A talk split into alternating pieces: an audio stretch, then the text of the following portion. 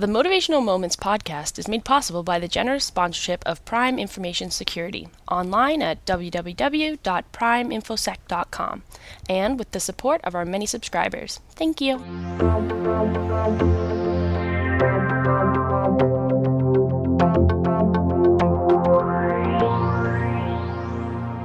Hi, it's Linda Ockhall Jenna here again with another Motivational Moments podcast. I'm on the theme of networking for my next couple of podcasts, and basically, whether we are networking virtually or whether we're networking face to face, hopefully, when the pandemic is over, people want to sell to us and you want to sell to them. But it's a good idea to be able to know how to say no thank you, I'm not interested, or no thank you, I'm not ready to buy, and not be fearful that you're offending somebody. If you think about this logically, if you're walking along the street and somebody runs up to you and says, Hey, hey, hey, you've got to buy my widget, I'm sure you'd say, No way am I going to buy a widget from somebody I don't know. So I don't. I don't really understand why people are fearful to say no when they're approached at a networking event. It's probably a little bit more difficult to sell to someone via a virtual networking event, which is really a good thing because the way I've built two businesses is by building strong relationships based on trust. I already built my credibility, I already built my brand, and that way people come to me.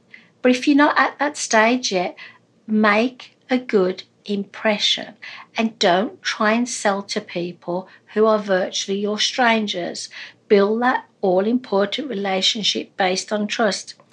So there's lots of different selling techniques. We've got the person who runs around the virtual room, shall we say, um, or the face-to-face networking room, saying, "Can you buy my widget? Can you buy my widget?"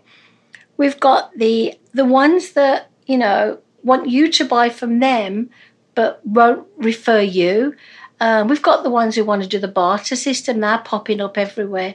And the barter system is okay, but if you think about this logically, it's not really going to pay your bills. So be careful you don't get caught up in this, you know, doing everything via the barter system and not being able to pay your bills, your mortgage, and stuff like that.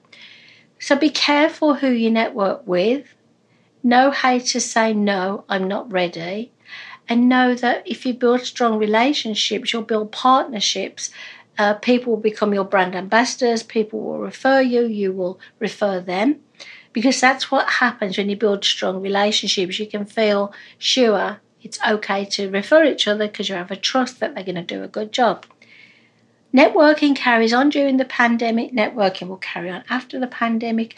So, ready yourself now and for the future and know how to network, how to do the sales, when to do the sales, and when to say no. That's all from me today, but I'll be back with another Motivational Moments podcast soon. Until then, stay safe.